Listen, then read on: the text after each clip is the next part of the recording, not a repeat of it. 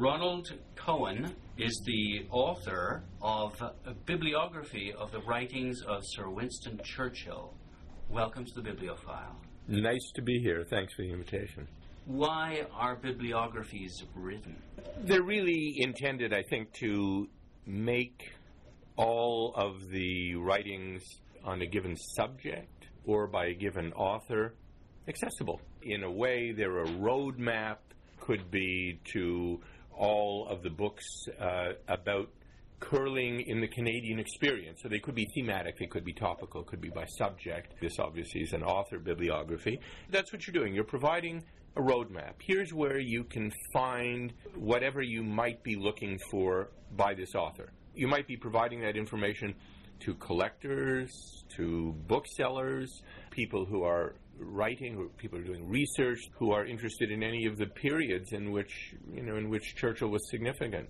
You then identify where these books can be found, so that uh, it, it makes it that much easier for a researcher to, to sort of leaf through the book, find out exactly where the books that they're interested in reside, so they can then contact the libraries, for example, where they're kept. Yes, that, that's one of the services uh, which the book provides, and I think it's a very important one.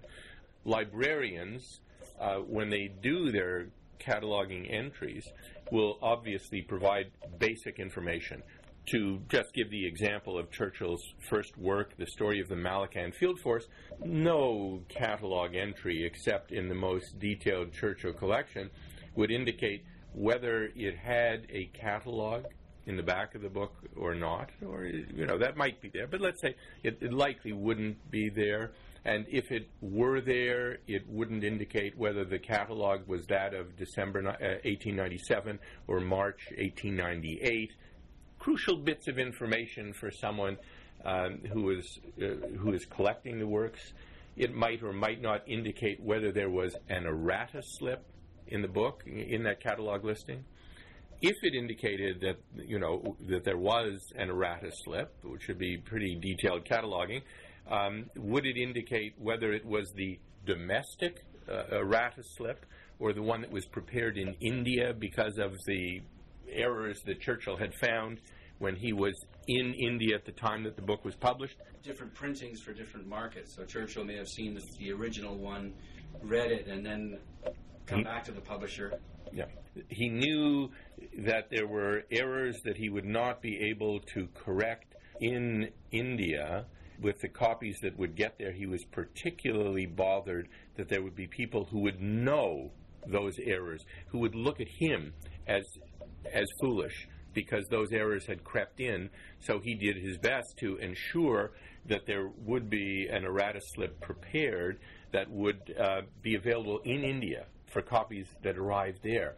And this was unknown before the bibliography uh, came out. The bibliography provides details of both errata slips, what the differences are between them, the locations, which are indeed important and useful for researchers and for collectors, do more than just say, ah, you can find a copy of the story of the Malakand Field Force in this library or that library. It will tell you where you can find one with the Indian errata slip and where you can find one with the domestic errata slip, where you can find one without the errata slip, where you can find one, you know, with the December 1897 catalog as opposed to the March 1898. So all of those kinds of details go into the location identification.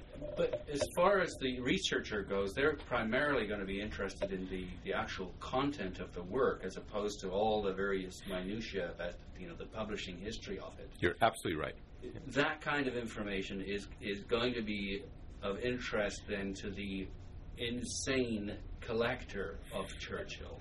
Well put. Fairly put, too.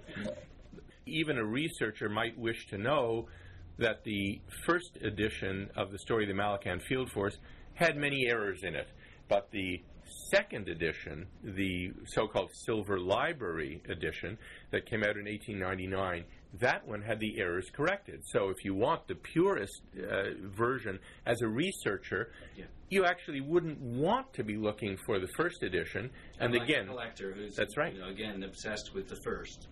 So why did you do this book? First of all, you must have a passion for Churchill. Yes, yeah, of course, absolutely. Yeah. So you're not actually a trained bibliographer. You just have a, a fascination with Churchill, but also collecting Churchill. You you started off as a collector. Yes. Yeah, Chur- but Churchill came first. Bibliography came second, okay. and and collecting uh, did come uh, before bibliography as well. But you know, th- that often happens. A bibliographer will be a collector who finds that there's insufficient information about uh, his area of interest. So it's almost like a service to fellow to yourself, but to, to, to fellow collectors. Sure. It's almost Created. like an explorer or a discoverer. You know, you, Yeah. you want to you want to map, as you said, this this this country that hasn't really been adequately mapped. Yes. Yeah, th- that's fair enough. Yeah. In the uh, introductory, the foreword to the, the bibliography of the writings of Sir Winston Churchill by Ronald Cohen, Sir Martin Gilbert, the great biographer of Churchill, refers to your efforts at unearthing and thanks to the tenacious search that you undertook. Tell me about the motivation. What what's what drives you? What this this took twenty years of your life, correct? A little bit more, yes. Well, I think the motivation is to build the record, as I said, to build the roadmap, and indeed, in this case, someone else had done it, and that that was a part of the motivation because Fred Woods, who had done the earlier bibliography uh, of the works of Sir Winston Churchill in, in 1963, which itself followed a briefer mimeographed uh, work that was done by Bernard Farmer in the UK in 1959. I actually I met with Fred, and, and at the time I was just a um, a callow, youthful collector, and I brought along a list of uh, errors and gaps that I had found. That was bold.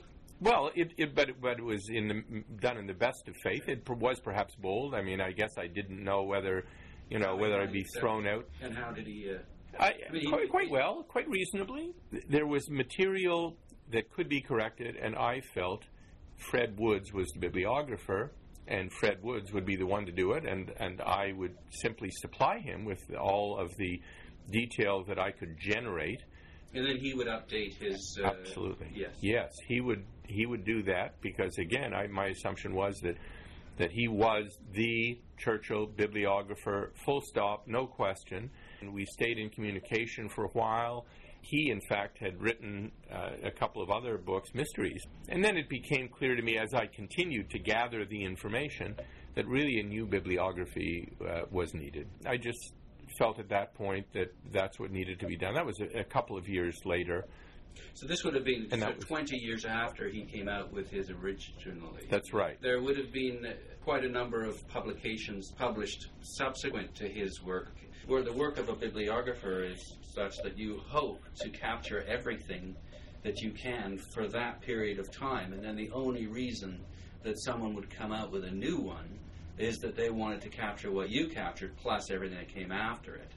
Yeah, that's true. I mean, obviously, I felt that there were gaps and there were things that had been missed in the earlier bibliography, even in the time period that represented the first and second and second revised editions of that bibliography. There was a lot of material that had been missed even before 1979, which was the closing date of Woods's uh, bibliography, the last edition.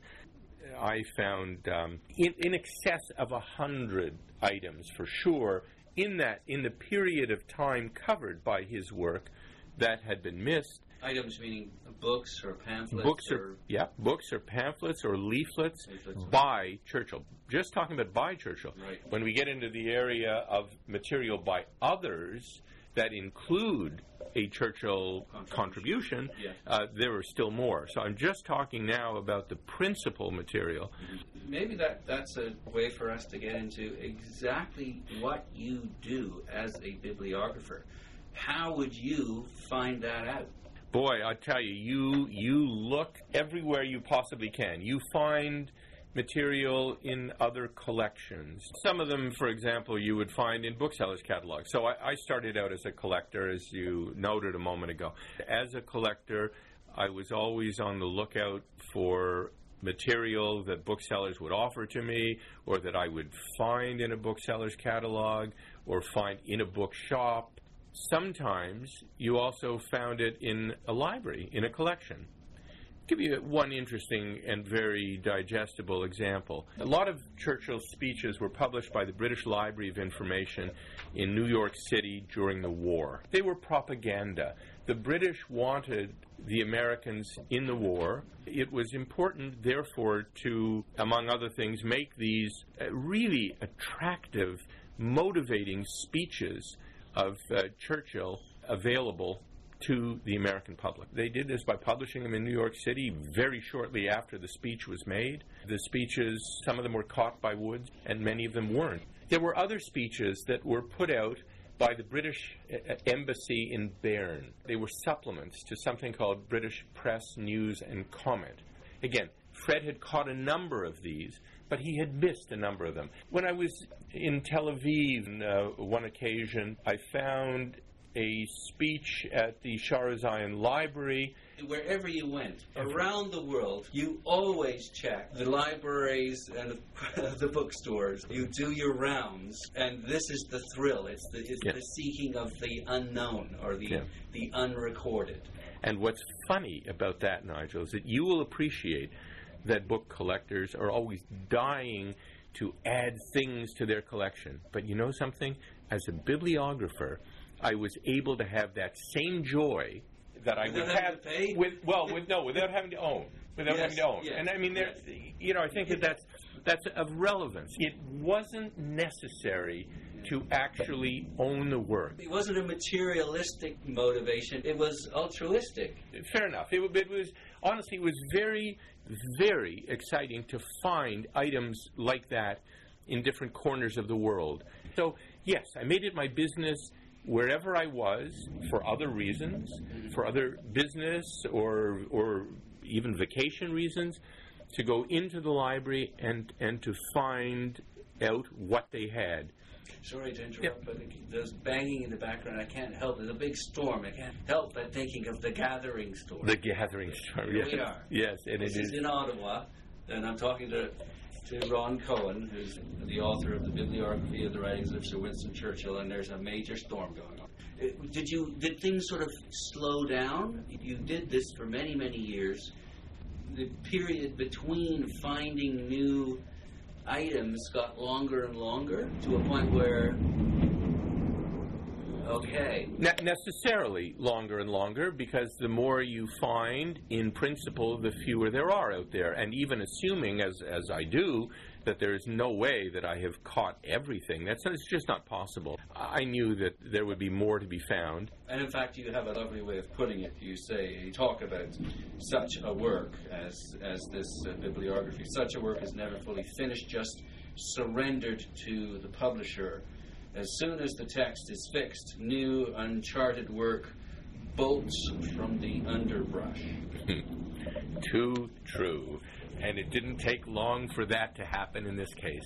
You know, I've, I've been asked about that. And like, am I bothered by that? Am I troubled by that? And the answer is not in the least. The quest, It's in a the sense, nature of the. That's right. It's the nature of the work. It's it's never ended. But not to put it out because you hadn't found the last piece would be that would be such a mistake. I mean, the idea is that if you're creating a resource like this, if you're creating a reference work, then you do it and you get it out. The, the longer it stays in my computer or in the hands of the publisher, uh, you know, the less time it's out for people to access. And the key is for it to be accessible. That's the key.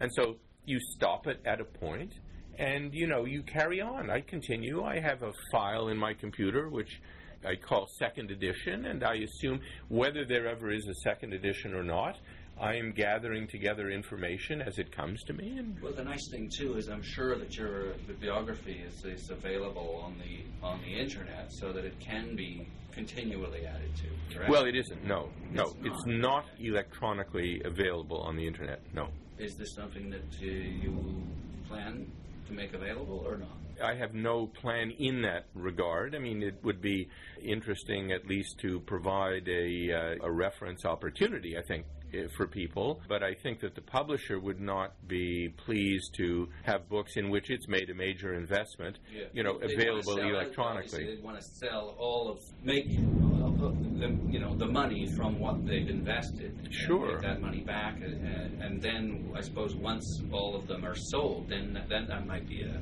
Th- that might be a time where they might feel that it's uh, simply a time for a second printing or a second edition. Yeah. You know, I, I don't I don't know what their own goals are because obviously they make those determinations themselves. But in the meantime, their investment is in the book, and that's what they will continue. Uh, you know, I would imagine to support for you know for a good while.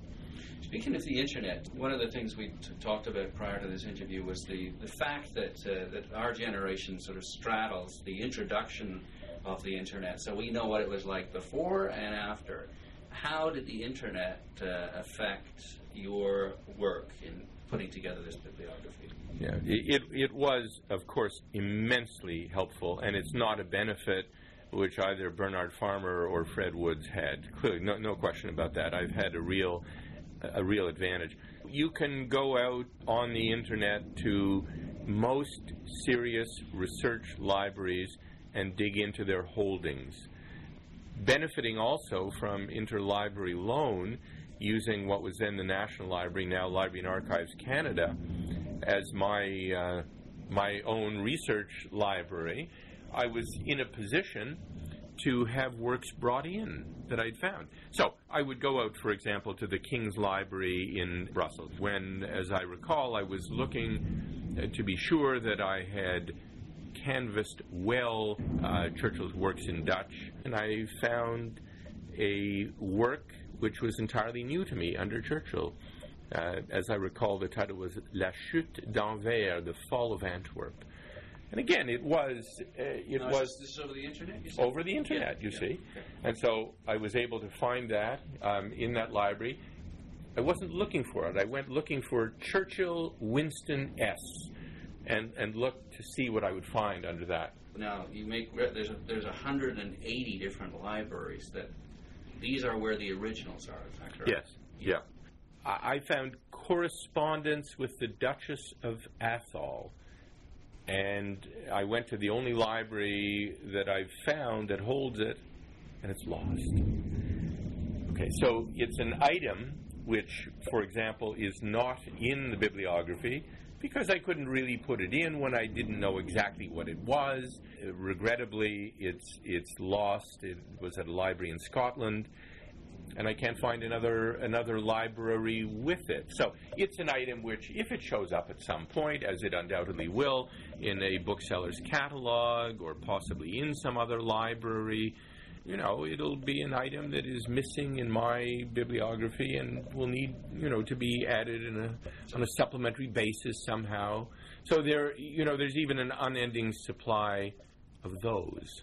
Getting back to Martin Gilbert, who writes the foreword to Ron Cohen's bibliography of the writings of Winston Churchill, he talks about discoveries adding to the bibliographer's art. How did you add to the bibliographer's art? One of the things that I did that, uh, for whatever reason, the previous bibliographer did not do was that I described in bibliographic terms all of the pamphlets by Churchill. Now, I don't know why Woods chose not to do it, but he described the volumes or those editions of the volumes that, that he included in his work. I included uh, descriptions, bibliographical descriptions of everything. Anything that, in my view, was in section A of the bibliography, which is works by Churchill, Yeah. Should There's- be there's- described. There's three volumes. There's books, pamphlets, leaflets by Churchill. Volume two is his contribution to books, pamphlets, and leaflets. And then the third volume, letters and memoranda, miscellaneous contributions to books. Yes, there are also periodicals. So the second volume, in fact, uh, also includes periodical contributions, articles, book reviews, reports from the battlefield. Those are in section C. Section D is works by other authors with a speech contribution by Churchill, speech or speeches in their works. Section E is speeches by Churchill in periodical uh, literature. And then in the last of the volumes, section F that you mentioned, uh, the kind of miscellaneous contributions to volumes, and then section G, which is miscellaneous contributions to in periodical literature. So it can be letters to the editor, it can be uh, statements to the press. Gilbert was very impressed with the way that you described the color of the of the actual covers, uh, the cloth covers of the works, and tied that with the centroid color charts. Yeah. So that we, you know, everyone that read your bibliography would then have a, a reference, so that it wouldn't be sort of airy fairy. It would be there's the color, close to it, Yeah. very close to it. Yes. Is that something that was new? Well, Has that been done before? It has been done before. It, it wasn't done in the uh, case of the Woods bibliography, but it certainly had been used uh, in a number of other bibliographies. Uh, I just felt that it was necessary to have uh, uniform colors. Plum or apple green can be different things to different folks. Now, of course, the problem is it's still one person's eye, you know, looking at these, and I, I understand that, but it's still it's a better description, it's a more predictable description in any event. Martin may have viewed that as something adding to the bibliographer's art in terms of his familiarity with Churchill bibliography. He might have referred to the fact that this the new bibliography describes dust jackets, which are not mentioned, not even mentioned in the Woods bibliography, and can be very important because book collectors may buy a book which doesn't have a first edition, which actually doesn't have a first edition dust jacket on it. Second issue or That's whatever. right. You know, unfortunately, those things can be uh, changed. So that's that's a risk, but this This is more work for you. no, gracious. absolutely more work. And indeed, in the case of uh, paperbacks, for example, you know, you find that the covers change possibly from one printing to another. So the Fontana paperback uh, edition of My Early Life by Churchill, which came out in 1959, you know, it has one cover for the first three printings, and then it has a different cover. You know, in all, it probably has four or five different covers over the course of its life, and I described uh, each of them. But it may be, you know, that uh, at least one major change that I have introduced in the bibliography, and that's in the treatment of periodicals. And, and I've done something there that I've never seen in another bibliography. It may be that people will like that, it may be that people won't like it, but it is certainly filled with informative content. Most bibliographies perhaps treat section C, the periodical section, as being relatively unimportant. After all, you collect the books. But Churchill made his money writing And his contributions. daughter says that, doesn't she? Yes. In, in the uh, introduction, she makes a point of saying that their domestic economy relied upon his writing, their survival. Yes. Yes, it, li- from book to book, it, you know, and, and article to article. And that's the thing, you see. In Churchill's case, he was paid large sums of money for his contributions to periodical literature. He wrote many, many articles for magazines. He wrote them for newspapers like the News of the World. He wrote them for the Evening Standard. He wrote them for the Daily Telegraph. What I've done is rather than just have these as what I would call a run on sentence, where you have C1, C2, C3, whatever the number is, and then you'd have the title followed by the date and the and the name of the periodical and so on. I've actually isolated all of the C numbers down the left-hand column. And then a separate column, again, if you ran your finger down, it would be separated from the text. And that second column is the date. So if you, as a, as a collector, happened on a newspaper of a particular date, well, you could just run your finger down the dates column and you could find that issue by its date. Then in the third, rather wider column, I've provided every title and every subtitle. Just reading those titles in itself gives you a, a lovely feel for the man and Yes. his wide range of interests. Yeah, I mean, yeah, for example, again, one one hesitates to be seen as unduly um, criticizing the previous bibliography, but just just as an example, when Fred Woods mentions the serialization of the world crisis, which was Churchill's work on the First World War. He calls it the World Crisis, Volume 1, and then he says that it ran daily in the Times between this date and that date. And that's the entry. First of all, that wasn't the title under which it was published. The Times published it under the title Mr. Churchill's Book. So, I mean, technically speaking, it wasn't the World Crisis Volume 1. You could say, you could provide Mr. Churchill's book, and then underneath that explain it's the serialization of Volume 1 of the World Crisis. Absolutely accurate.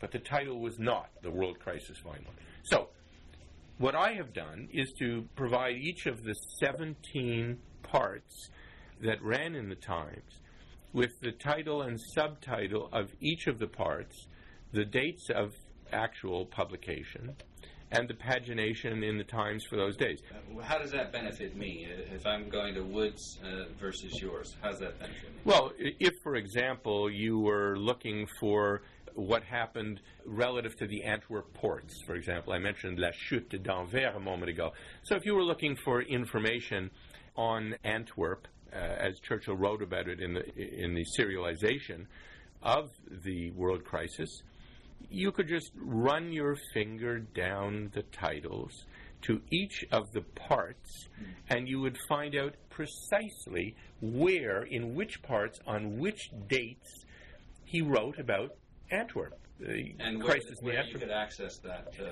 yeah, well, for the periodicals, I have not given a library source. I haven't given locations for each of the periodicals. I've done that for each of the volumes and pamphlets and leaflets in the work, but not but it, not for the periodicals. At least they have the accurate title that, that they can. That, that's right. Them in their accessing of it. And if, for example, you are able on interlibrary loan, in the event that your library, your local library, does not have the Times or the Manchester Guardian or any of the other periodicals Answers, uh, the Strand magazine. You, on the basis of the information in this work, will be able to ask Interlibrary Loan to send you the article of the following title from the September 1931 issue of The Strand at pages X, Y, and Z. And you could do that for the issues of the Times uh, dealing with the fall of Antwerp, for example. It gets worse, of course, in the case of the Second World War, where the Daily Telegraph ran 42 parts on each of the volumes of the Second World War, not to mention the New York Times, you know, which ran their and it's all in there. You see, okay. so so it's that is a resource which is very different from anything. It's such a time saver, really, isn't it? For yeah. the researcher. For the researcher, it's uh, it's got to be a great boon. Ron Cohen, uh, author of the bibliography of the writings of Sir Winston Churchill, two two final questions. What was the most exciting? Maybe you've touched on it, but what's the most exciting find of something that was ne- was never there before? No one knew about it, and bang, there it was. You found it.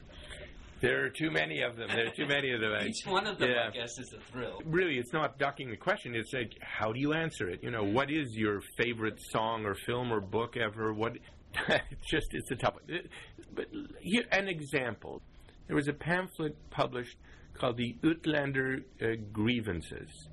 Now, long after I had been through all of the early parts of the work, I found a work which became A2 stroke 1. So A2 means it's the second work by Churchill, and, and A2 stroke 1 means it's something that I found between the River War, the second work, and Savrola, the third work.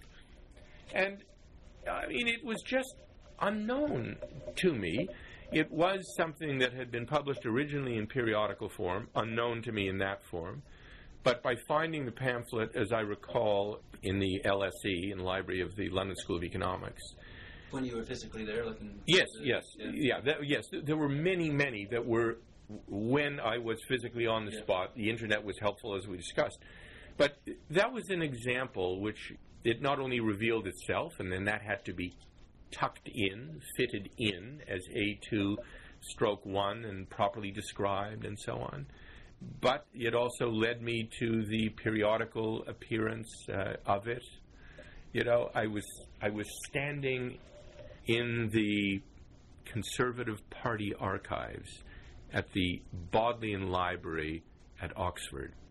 I had realized from the my searching at the University of Bristol's library that the election addresses, again, of which I've got to go back a step, even from where I just am at the moment. Let, let me, Nigel, if I may do this. Woods has a number of uh, Churchill's election addresses. Election addresses, generally in the British uh, in the British political habit, had been folded leaflets, generally, in other words, a four-page printed document that um, that was the candidate's electoral position, what he would present, he or she would present to the public as his or her electoral position. There might have been more than one um, in a you know a given election, but generally there was one. There was one which was the election address. Like the red book. Sort of, yes, except of course much, much, much shorter, much, in a sense, more m- modest in terms of length. Yeah. And I realized, looking at the um, collections of Dartmouth University, they uh, were they had received a gift from an alumnus, Dr. Forsch, uh, a wonderful collection uh, which they hold in their rare books and their special collections. And they had two election addresses that, as I recall, were not in Woods. That began, that triggered the idea that maybe there were election addresses for every single election that Churchill had contested. And so it set me about looking uh, for these things. And at the University of Britain, on the trail. On the a trail. whole new trail. Exactly, on a whole new trail. And another example of uh, things which almost by category were, were missing or incomplete um, in the earlier bibliography. And so I, I found out that the University of Bristol had one of the great collections of election addresses in the UK. Well, I found many more when I, you know, visited that collection. But I was still missing, uh, if I'm remembering the correct example, the 1923 election address in West Leicester. I think that was the one that I was that I was missing. I actually have never found the original 1899 um, elect, election address. Uh, but that's another matter. I've anticipated the fact that it would be found in the bibliography, but I had not found it and therefore couldn't honestly report it, its existence in the bibliography. But there I was in the Conservative Party archives. I come back. I come back to the point in the road that I had left a moment ago. I was looking around. I waited for the archivist to come back to ask this question. I was, you know, I, I thought maybe they had, I, w- I was looking for other documents which I knew had been uh, published by the Conservative Party, and, and I had found a good number of them.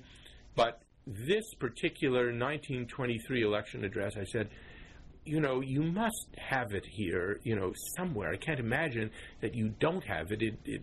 I just looked behind me and pulled out a 1923 volume, and it opened at the page. Oh, no. And there it was. And so that, again, was one of those little serendipitous things that was, uh, you know, a, a great example. The universe is uh, unfolding. Yes, it did. Yeah, yeah, yeah. You have a lovely sparkle in your eye, and I just wonder if you could, in, in concluding, talk to us about how this quest has affected your life and made it important.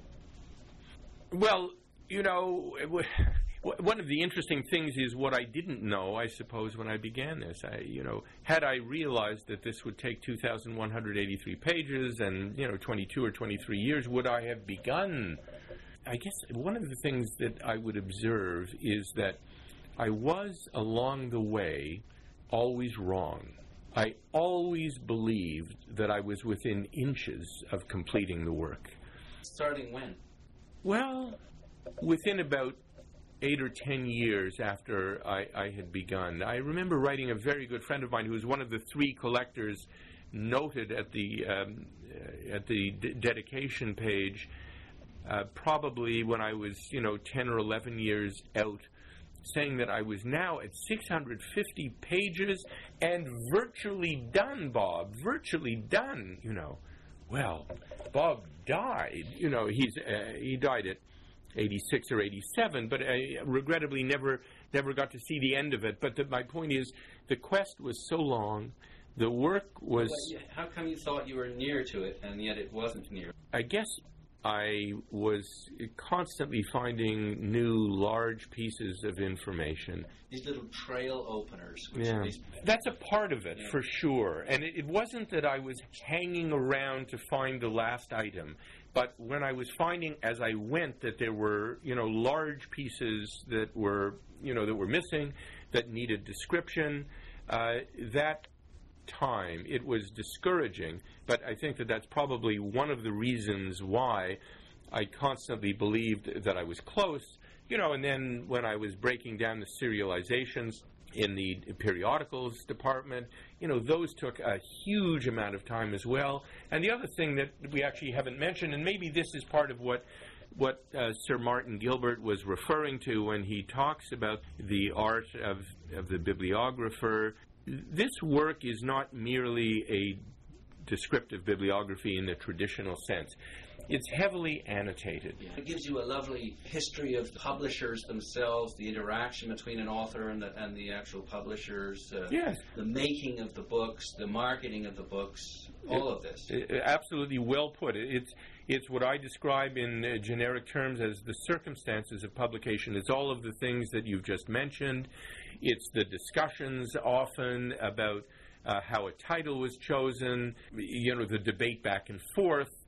Should the world crisis be called The Great Amphibian, which was one of the possible titles, and which ended up being the title of a commercially produced pamphlet by a Montreal uh, company that was producing a belt called The Great Amphibia.